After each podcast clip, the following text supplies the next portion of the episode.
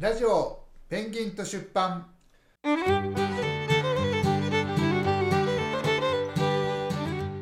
で慶応を受けてこれ落ちたわけですよ。慶応 FCFC を、はい。ここがここはいければもう慶応生だ。慶応ボーイだ。そのまま行っちゃってたかもしれないですね。そう。受かってた。だけど慶応落ちて一緒に受けてた早稲田もうん。国語と古文とか社会が弱いから英語はある程度できても勝てないわけですよその慶応とか早稲田のうん。結果が出る前ってその中村さん自身のうん。手応えはどうだったんですか？いやえーっとねえーっとね慶応 SFC はいけた可能性はあるなと思っていたけど正直バチッと解けた感じまではしなかったと。で上智を受けたんだけど、はい。上智は正直いけたと思ったの。結構上智って問題は簡単なんですよ。うん。鎌倉幕府ができたら何年ですかみたいな。あそうなんですかもうもう出たりするぐらいのとこから始めてからちょっと平均点高めになるんだけど、まあ、当時上智はあの難しい学部と簡単な学部があって、ん。あ問題がねはい。偏差値は変わんないんだけど上智はだから受かったと思ったんだけどね。うん。ね。今でも覚えてんだけど、はい。えーっとあと滑り止めと言われるとこは実は受かっていてはいはい。あの、まあこれ名前は出したくないんだけど、うん。あのそこに行ってる方もいる。そこで立派な方もいっぱいいるんで、はい。当時の僕としては納得いかなかったんだけど、うん。まあ偏差値でいうと50から54ぐらいのとこ55ぐらいかな。とこはいくつ2つぐらい受かってた。んですね。あのセンターで出せるからね。う受かっていて、まあ、そこ行きゃいい。僕のもともとの学力からしたら早稲田からしたら超いいところなんですよ、ん。ね。一瞬っていうかちょっとでも行こうっていう気はなかったんですか？いやなかったね。やっぱ早稲田が慶応になってたから。でそれはもう結構やっぱりバカな話で早稲田と慶応に行かなきゃいけない理由なんかなかったんだよね。全然そこに行かなくても人生幸せになれるわけだしむしろ行かない方が良かったかもしれないんだけど僕の中でやっぱり納得いかなかったとこはこんだけやったのにみたいなのがあって、はいはいこれだから悪い考え方なんですよ。これあの、えー、となんだっけ、えー、とコンコルド効果っていうサンクサンクコストかサンクコストっていうあの要するに、えっと、時間とお金費やしたものを損切りできないでやっちゃうと逆に損するっていうね。でコンコルドっていうのはそのはい音速飛行機ではい。めちゃくちゃ速いんですよ。はい。マッハいくつだっけ？2とか。なんかそんなそんなんでそう飛ぶめちゃくちゃ速い旅客機だったんだけど途中からこれ採算合わなくね？っていうふうに言われ始めたの。こんな速くしても使わねえし採算合わないしダメだよって言ったんだけどでもこんなさ何百億もかけて作っちゃったからやっぱ作んなきゃダメだよって言って、はい。で作った結果採算合わないから使えませんってなったからあそこでやめとけば被害は小さかったのに結局赤字が膨らんだだけになっちゃったっていうのね、はい。これサンクコストって言って、日本だとしょっちゅうあるんだけどね、東京五輪とかもそうでしょ、うん。せっかく用意したんだからやろそうそうそうそうそうそうなるほだから始めちゃえば勝ちだみたいになっちゃってうん非常に良くないから、で僕僕は結構そこバチッと切るし、はいね、うん。任天堂とかうまくいってるゲーム会社はうん。あのせっかくみんなが準備したやつでもあの宮本社長が社長だっけ？あの、ちゃぶ台返しって言って一から作り直せっつってなるから、だから質が高いものが生まれるんだよね、うん。まあ、さておきそのそれもあったしはい。さっき言った礼二郎が慶応受かってそう。慶応受かったんですよ礼二郎礼二郎慶応文学部が受かってで僕の一緒になってた仲間がいっぱいいるんだけどみんなその志望校受かってって、へー。僕とすごい仲良かったそはい。の可愛い女の子がいたんだけど、うんうん。その子も早稲田で受かって、うん。あれでと受かってないの僕だけじゃんってなったんだよね。ああそうなんだ。で僕はその中で割とできるキャラだったんだよね、うんだけどやっぱ戦略が間違っててうん。英語だけに集中しちゃったから、うんで英語はできたんだよすごい、はいはだけどやっぱり SFC の小論文ができないと SFC 受かんないから、いうん。小論文めちゃくちゃあったんだよね、うん。まさか小論文で落ちてると思わなかったでしょ僕は、うん。こんなに書けるのびっくりびっくりですよ。うん。うん当時な僕からしたら足利さんなんてなんて文章を書ける人なんだと思ったはずだよ。うん。その回全然書けなかったから。うん。なんか言いたいことがなかったんだよね。うん。本を読んでなかったのもあるよねメディア論とかね。うんメディア論に関心があったらさもっといけたと思うんだけどね、うんうんへえいやもう何度も言ってなんか申し訳ないっていうか変な感じですけど全然こう信じられないですね。うん、嘘でしょって言いたい。それでもう覚えてるのが、うん。もう最初に上智の発表があって、はいはい。今まで覚えてるのは上智大学四つ谷にあるんだけどはい。もう電話でも聞けるんだけど合否って、なんか変なボタンピッピッピッと押すと「あはいはい。るんですね。残念ながら不合格です」テレホン番号そうそうそうそう。あるんだけど、はい俺なんか現地行ったんだよね、はいはいでバッて貼られて、うん。で番号あると思ってたんだけど、うん。ないってなって、うん。そしたらもう忘れもしない。雪が降ってきたんだよ、へでそれ決まった後早慶とか受けるわけよ。もう落ちてる。もう半分死んでる状態で受けに行ってるわけだよね、でその志望校の KOSFC も三田まで見に行ったんだけど、うん。もうこれはあってくれと、うん。やっぱさ自分が主人公のドラマだったらさ、受かってるはずじゃないですか、うん。こんなに頑張ってさ、うん。毎日勉強してやってさ落ちてるわけがないそう絶対受かってるはずだと思って行って、なかった時もうガタガタガタガタ足が震え出して、もう地面がなくなったみたいな気持ちになって、えない。えーってなってもうそこからもう本当に地面がない場所を歩いてるみたいな感じで家まで帰ってきて、でもう早稲田もダメだなと思ったのよ。もう慶応狙いでやってたから、で早稲田もダメだと思って案の定これ電話で聞いたらダメで、でもう立ち直れないぐらいになっちゃって、もう落ち込みますよね。落ち込むどころじゃないですよね。僕の部屋そのこの家の4階ですよ。部屋にもう布団4枚マットレス引いて何でか忘れたけど。であのちょっとソファーっぽくしてちょっと背中起き上がれるぐらいの感じにして、ひたすらドラクエ7をやったの、うん。廃人のように、うん。あのもうひたすら廃人モードでゲームやっててまたドラクエ7っていうゲームがね めちゃくちゃ暗薄暗くてめちゃ死ぬほど長いんですよ。幻の大地でしたっけ？違う違う違う。そんな面白いやつだそれ6 セブンはあの何でしたっけ？呪われし？なんとか石板のやつだね。あ呪われしなんとか幻8の大地？あ幻の大地はファえ？あ違うかな。幻の大地はなんだっけ？ちょっと忘れセブンか。忘れちゃった。幻の大地かな？違うよ。幻の大地が6か。あれ？ちょっと見ましょう呪われし？ん？呪われし。呪われし姫君は8だよね。8か。セブンはうん。あエデンの選手たち。エデンの選手たち。お知らないでしょ？うんその回マイナーで人気のない作品で とにかく暗い上に面倒くさいんですよ。はいは一回ダンジョンクリアしたら、いうん。もう一回同じとこをやらなきゃいけないっていう、なんかもうなんかなんか拷問かっていう石ような。板集めるやつそうそう。あ石板をなんかとかちょっと思い出してきた。そちょっとやりましたうでストーリーも薄,、ね。薄暗くてさなんか過去の世界で身を犠牲にしてはい町村を救った神父さんが未来の世界に行くとなんかあいつのせいでやられたんだよっていうなんかすげえ悪口言いふらされてたりとか。はすごい薄暗い話でね、うん。それを1週間やり続けて。でやっと終わったっつって何の考えもなくで終わったっつってでもうみんな次々受かったとか言って飲み行こうぜとか飲み行ってからなんか打ち上げしようぜっつって、うん。まあ、実際に酒を飲んでたかどうかは知りませんが、うん。まあ当時は18歳ぐらいで俺居酒屋に入れたんだけど、ね お知り私は知りませんけどそれ。はい。はい。でそうねそれで自分だけ受からない。うん。なんでだと。うん。えー、落ち込んでもうダメだなって時にじゃあもう一回やろうと。うんただもう偏差値も70ぐらいあったし英語はね。うん。また早稲田慶応受けるのつまんないからうん。東大受けてみよう。なるほど。できるか？どうか。うん。これは分かんないじゃないですか、うん。東大受けれるのかって言って。僕はあのお茶の水の三省堂がすごい好きではい。三省堂の6階か7階にあの参考書コーナーがあるんだけど、うん。そこであの東大受験の方法みたいな本を買い漁ってきた。何冊ぐらい買ったんですか？今そこにあるけど。えー、わかんない。その時買ったのは多分45冊だけど立ち読みとかしたりしてねうん。いろいろ見てどの僕はその戦略を間違えたわけよ。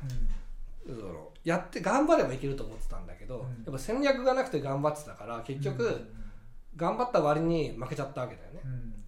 どういう戦略でどうやってやってったら確実に勝てるかっていうのを考えてうんで東大は受けるには数学をやらなきゃいけないんだよね。はい。僕数学ただでさえできないのに、うん。あのー東大レベルの数学だから文系最高峰だよね。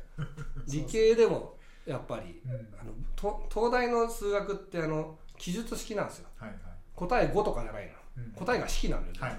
あ どうるいうは式を作るかみたいな感じですか？そうそうもう家庭からプロセスができないといけないからちゃんとできてないとうん。いけない。うん。だからバイクに乗れるかじゃなくてバイク作れますかみたいな話になるわけ、作るためのその、まあ、設計図を書書きなさいみたいなそうそうそうそう。そうそうそう,、うん。そういうレベルになるからはいはい。できるかって言ってうん。考えたんだよこのくらいの期間でこれやってうん。これやって、まあ英語はできるから、まあ、はいそこはあんまりなくていいとして、うん。国語日本史はまあまあだけど地理が増えるとかねいろいろあったりとかしてこれはいけると。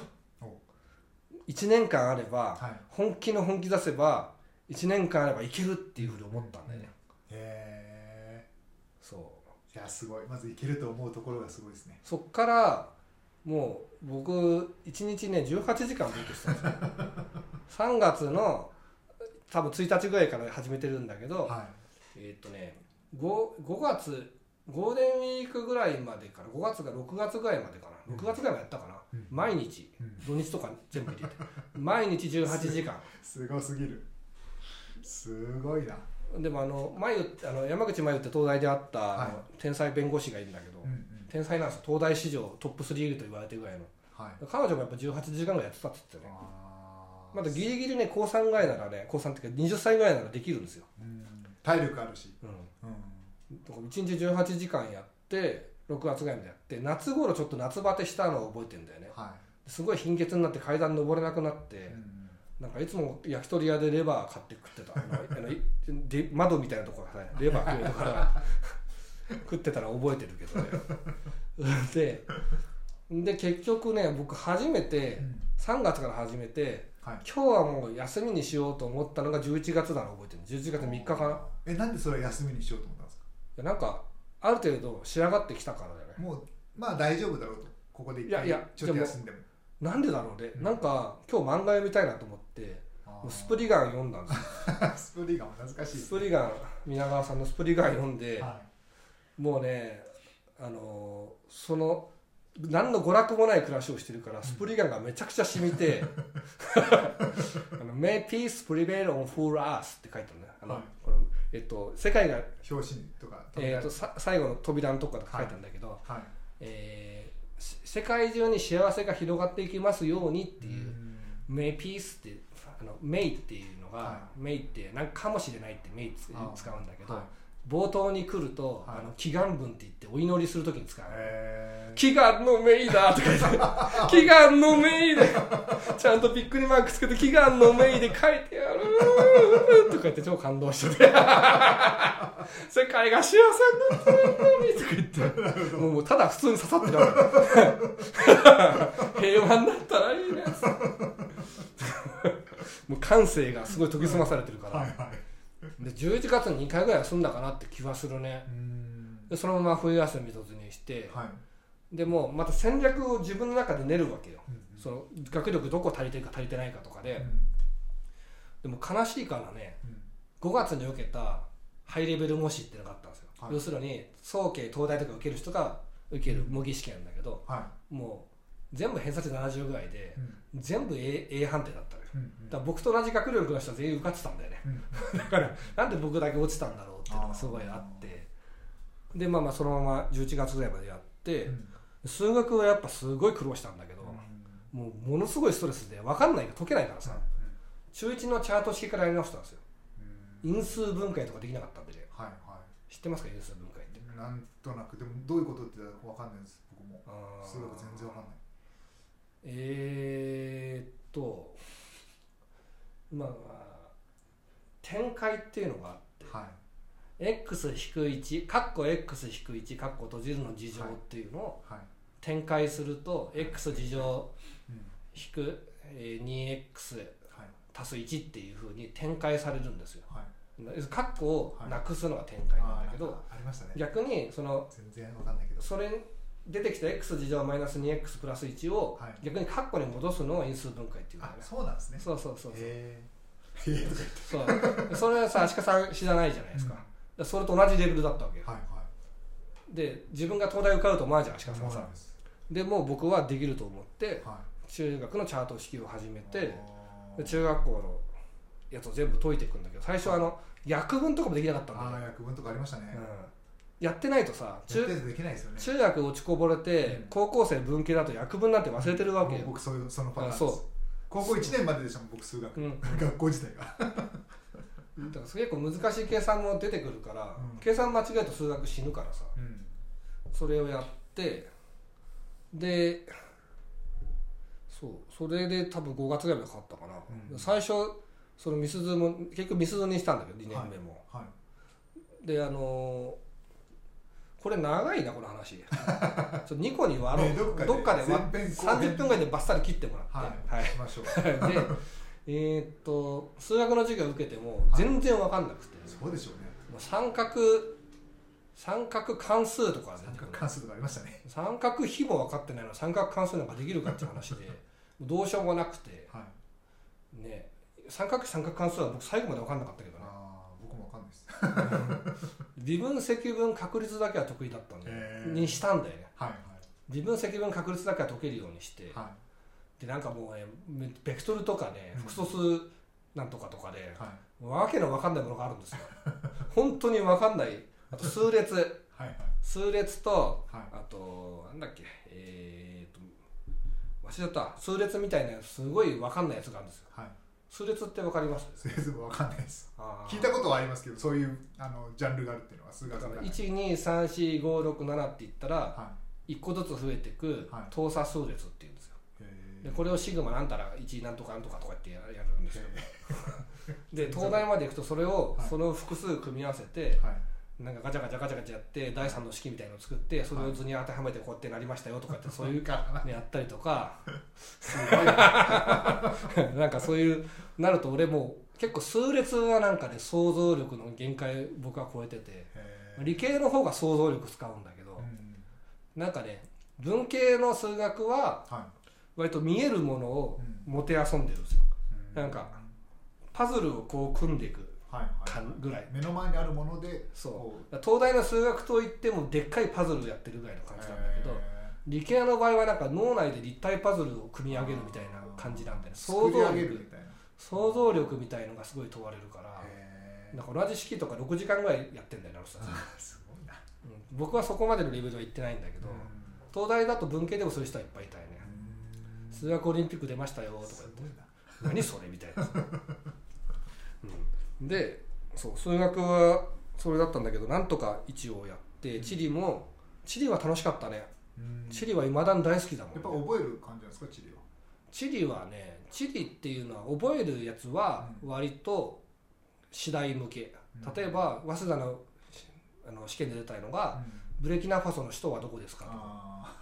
ブレキナファソもどこだか分かんないし そうわかんない。首都も分かんないじゃないですかそういう覚えるのは次第向けで、うん。割とその東大だと例えば、えーとオーストラリア大陸に資源が多い理由を述べようとか、ああそういうことなんだうんオーストラリア大陸は、えー、と安定陸海だから、はい安定陸海っていうその地殻変動がだいぶ昔に起こったとこだから、は鉄とかボーキサイトとかが取れやすいみたいな。はいで平地だ天候はこういうそう感じ平地だからそうそうそうあとはオーストラリアで、えー、と東岸に雨が多い理由を述べようとかなんでか知ってます？かんない。だ東側からなんか風が来るシステムみたいなの説明して、はグレートディバイディング山脈っていう山脈があってそこでぶつかって東側だけに落ちるんだけどはそれで水分なくなっちゃうからいはい。あの東側の一部を除いてすごいあの乾燥地帯なんですよオーストラリアって、はっていうのを書い 書いたりとか。あとい一そう番いうのなんですね地理一番よく出るのがね、はい。これ地理地理で一番よく出る記述なんだけど、はえーとケスタ地形を説明せよ。い決差地形ケスタ地形なんですかそれ？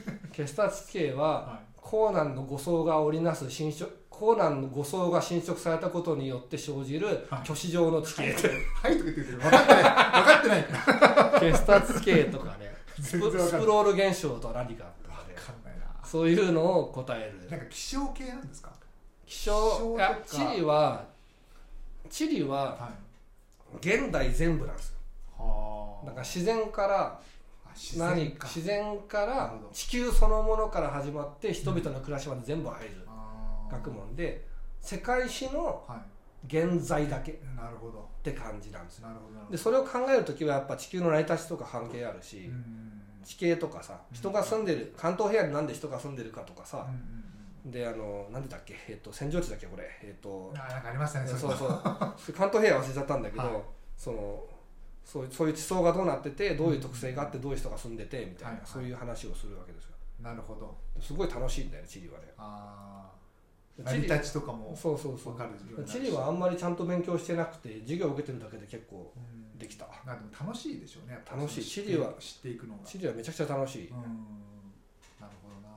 そうそうそうそうで国語と古文。古文もね結構「源氏物語」読んだりして楽しくて。へ「え源氏物語」なんてもうクズ同士の恋愛バラエティーだから そうさなんですね。めちゃくちゃ面白いんだよね。だって昔は娯楽でしょそれが、だって光源氏さうん。お母さんが好きで女性にお母さんの面影を求めていくわけですよ。いや知らなかった。そうなんですね。でどの人もやっぱお母さんと違うから、うんあれこの幼女だったら育てればお母さんになるんじゃないかと思って。うわーなるほど。育てて途中で手込みにするって話。えー、えぐいっすね。でその女の子の方もあ私を愛してるんじゃなくてこの人は私を通じてお母さんを見てるって気づくわけよ。へ結構面白いでしょ？え、うん、そうなんだ。そう。へえ振られたやつが生きるようになって襲ってきたりとかさ、はいはい。結構面白いんだよね。へで「源氏物語」ってこ高度な古文でえ、うん、「源氏」ができれば大体どれどれも読めるんですよ。へえそうそうだ源氏は全部知ってる方がよくて。はいはい。そうそう。そうなんだ。源氏は読むと面白いですよ。へえ現代語訳でもいいから読んだ方がいいああそうそううそうそうそう。そうなんですよ、へまあ、そんなんで勉強頑張ってですね。えは細かい話はしだすと影響に終わんないんだいけど、うんうんそれで万全の体制を整えて自分の中でもこれでいけるかいけないかギリギリだってとこまでうん行って、それでもう進撃の巨人ですよ 上智2個受けて受かってはで早稲田え慶応2個受けて受かってもう,、はい。もう SFC 受けなかったんだけど、いうんうん。経済と小学部受けたんだけど。やっぱ東大の勉東大の受験勉強したらそのあたりの学校大学のうん。試験ってやっぱちょっと簡単に思うんですかやっぱり？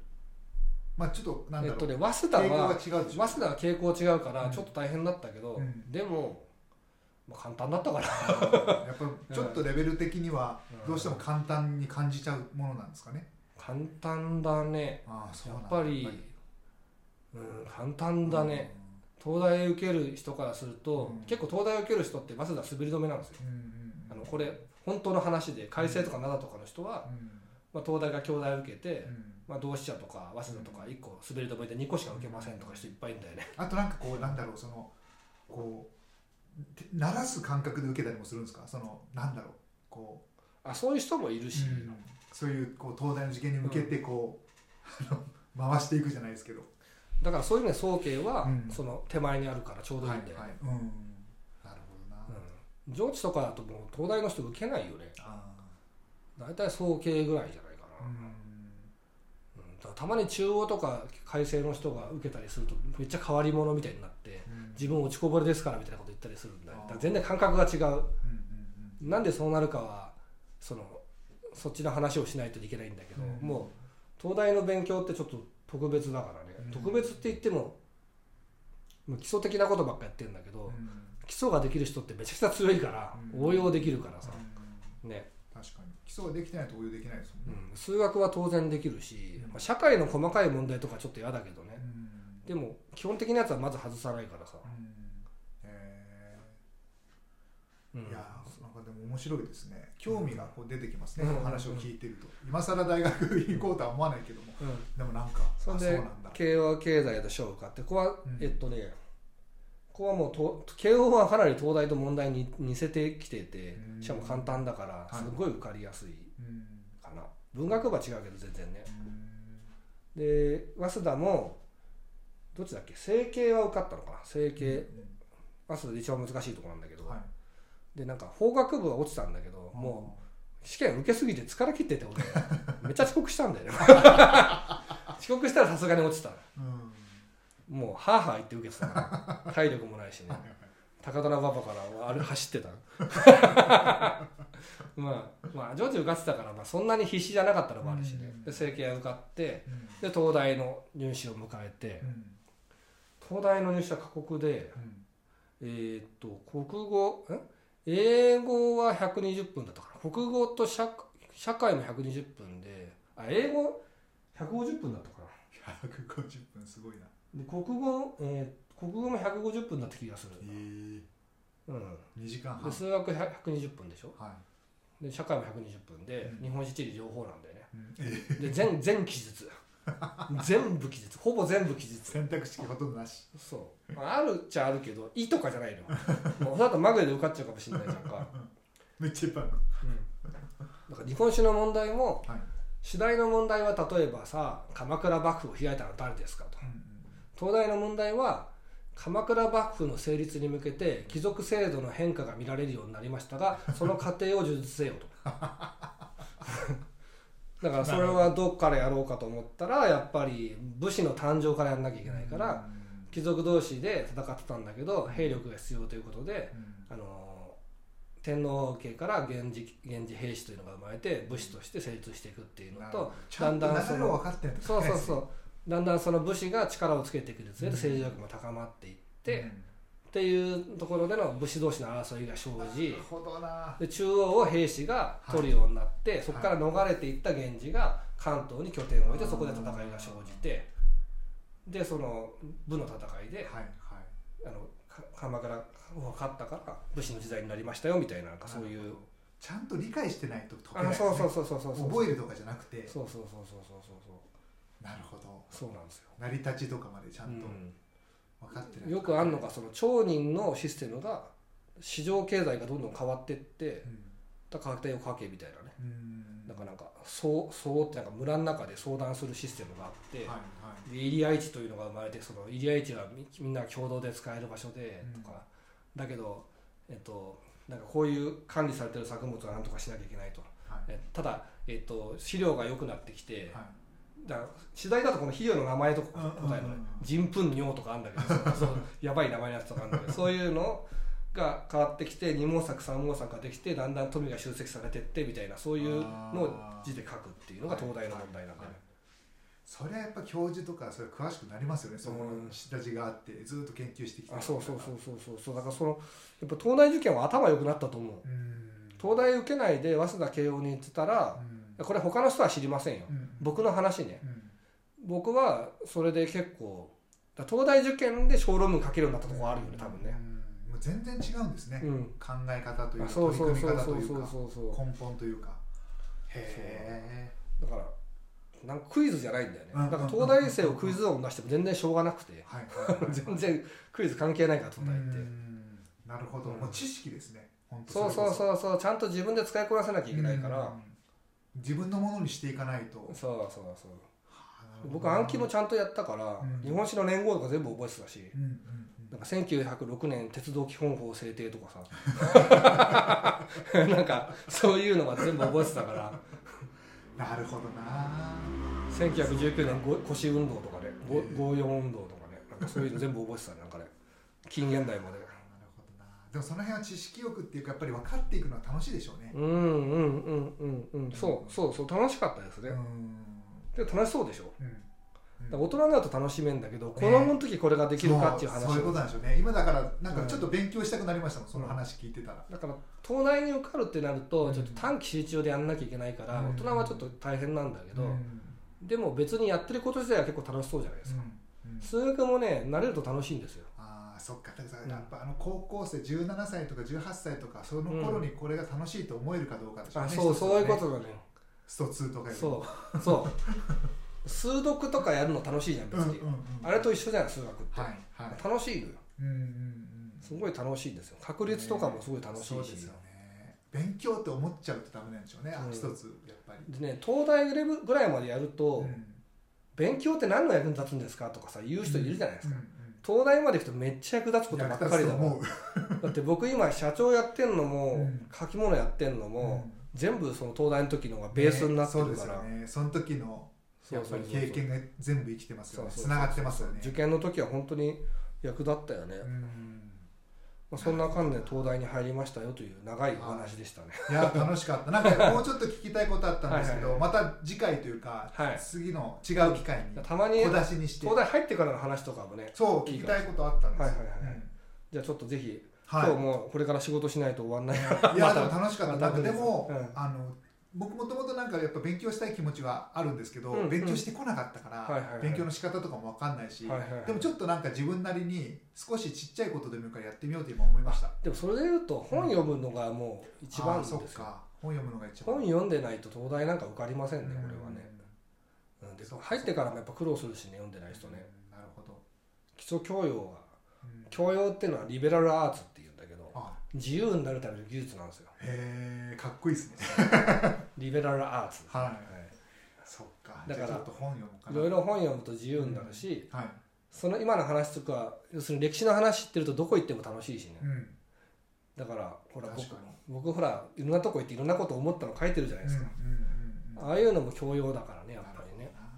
なるほど。うん。いやこれだけでもなんかすごく勉強になりましたよ。本当ですか？よかったこんな1時間の話を最後まで聞く人がいるのが 昔鳩とかでも喋ったことあるんだけどね。うん。あの時より全然忘れてんねね。今やっぱり社長のシフトしちゃってるからやっぱり。ちょっと思い出してこういうのもね本にまとめても面白いんですよそうですね、ううん。んまあ、今回はまあ最低でも前編後編に分けて。うん、そうですね。ね。じゃあまたやりましょう。一はい。回プロレス挟みますか、東大プロレス東大も。仕事してない。でそういうことでね。はい。えっ、とこれなんかポッドキャストにも出るんですよね。出ます。なんかわかんこの時点では分かってないんですけどなんか登録するなりブックマークするなりはい、いいねするのでぜひねそうですお願いします。はい、よろしくお願いします、はい。よろしくお願いします。ありがとうございました。はい。さよなら。はい。さよなら